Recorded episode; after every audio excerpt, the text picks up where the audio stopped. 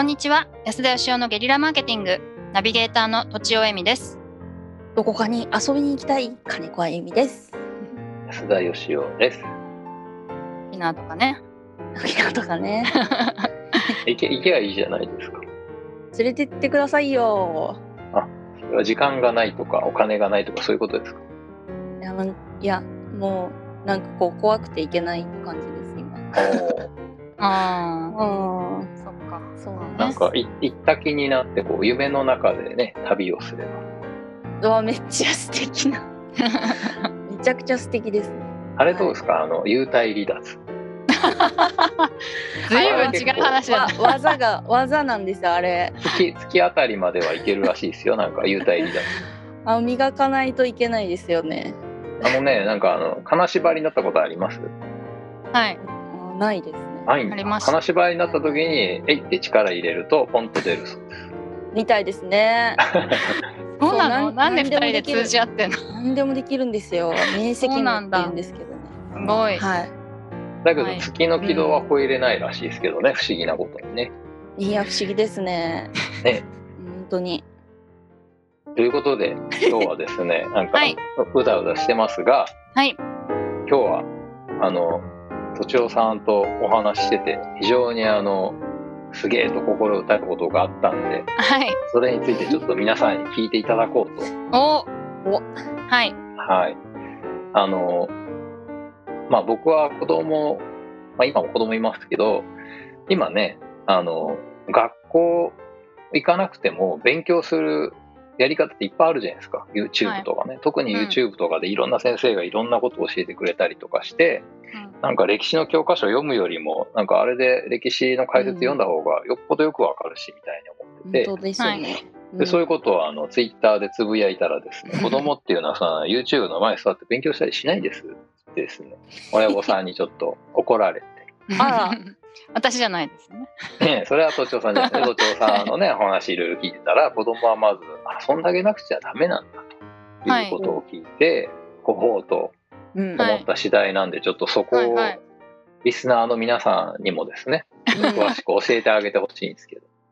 そうですね。どっから話しましょうか。なんかあのまあえっとまずうちの子はやりたいことしかやらないんですけどそれで子供との関なんかこうだからうちの子も動画を見ましょうって言っても見ないし勉強もしないんですけどもまあやっぱりあそまあどっから話せばいいのかな？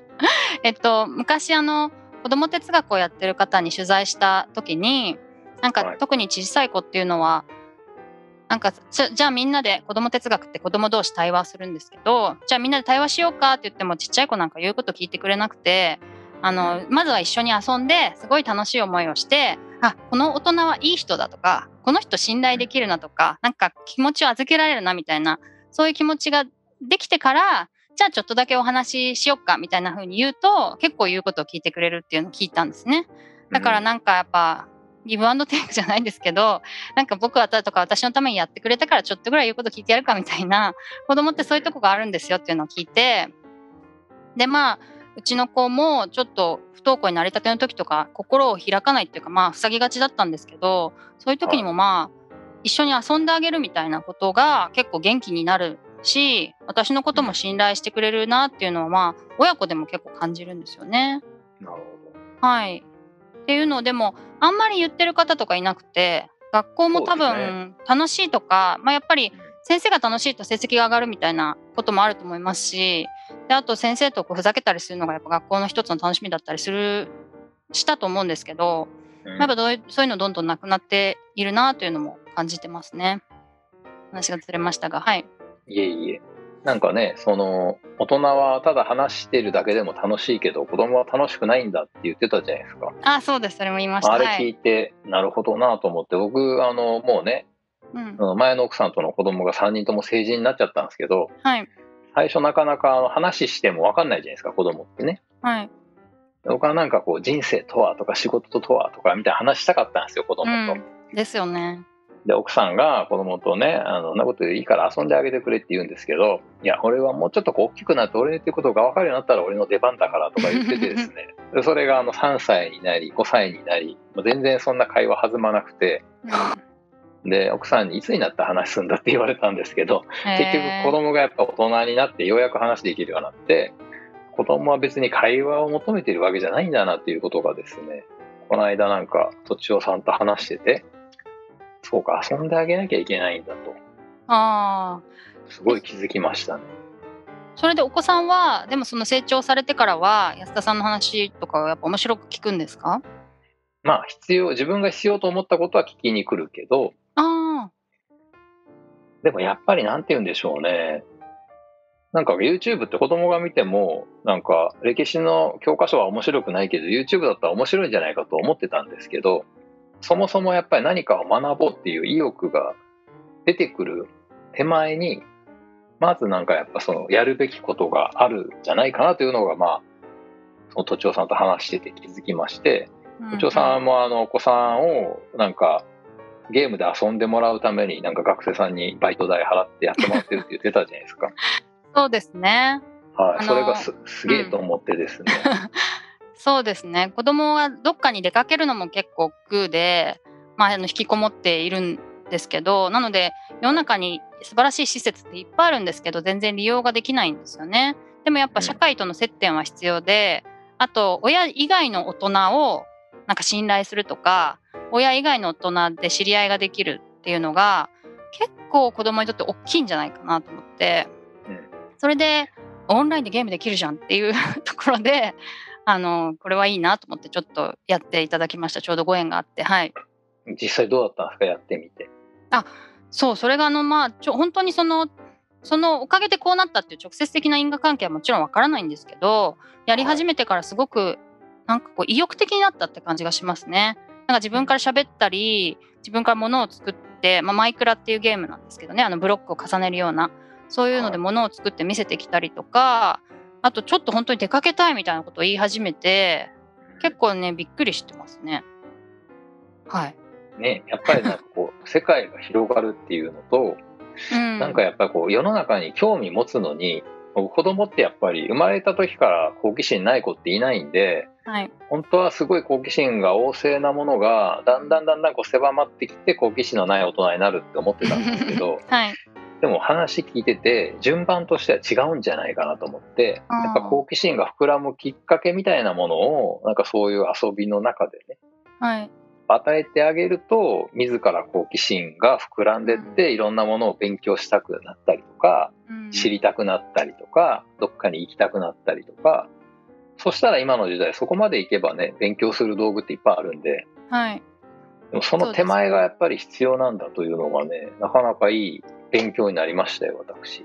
そう。あと、ゲームって、また外遊びともまた違って、外遊びって絶対大人の方ができるんですよお。でもゲームの場合は、まあ大人の方が上手い場合もありますけど、うちの子なんかはあの、大学生の方が上手いんですけど、うち、大学生はそんなこと言わ知ってるよとか言わないで、うちの子が教えてあげてる体で聞いてくれるんですよね。うんうんだからすごい自信になるんですよね。俺のが上手いし、俺のが知ってるぜみたいな感じで、子供にとってそのゲームが自信になるっていうのはすごいあると思いますね。いや、いいことですよね。そうです。そう思います。実は大学生とか大人が何でもできるわけじゃないじゃないですか。何でも知ってるわけでもないし、正解を言うわけでもないし。うんうん。だから実際なんかね、ゲームしてみたら、大人が子供に迷惑かけちゃうみたいなね。そう。おじさん、おじさんのせいでやられちゃったみたいなこととか、そうそうそうそう。そういう体験ってすごいいいですよね、だからね。そうそう。あゆみちゃんもね、うちの子とゲームやってくれてたもんね。あ、はいそうなんですか。はい。そう私はもう全然負けっぱなしでしたけどね。そうだ、スマブラ？上手なんで、はい、スマブラです。ああ、はいはい。そういうのもいいよね。だからうん大人の人とこうフラッ本当にフラットに、うん、しかも両方本気で遊べるっていうか、大人が手加減してるわけじゃないみたいな。うん、めっちゃ悔しいです。それが最高 最高にいいなと思ってますね。なんかだからね、その学校はじめ、なんか学校行かない子が勉強する場所とかこういろいろ作られてますけど、うん。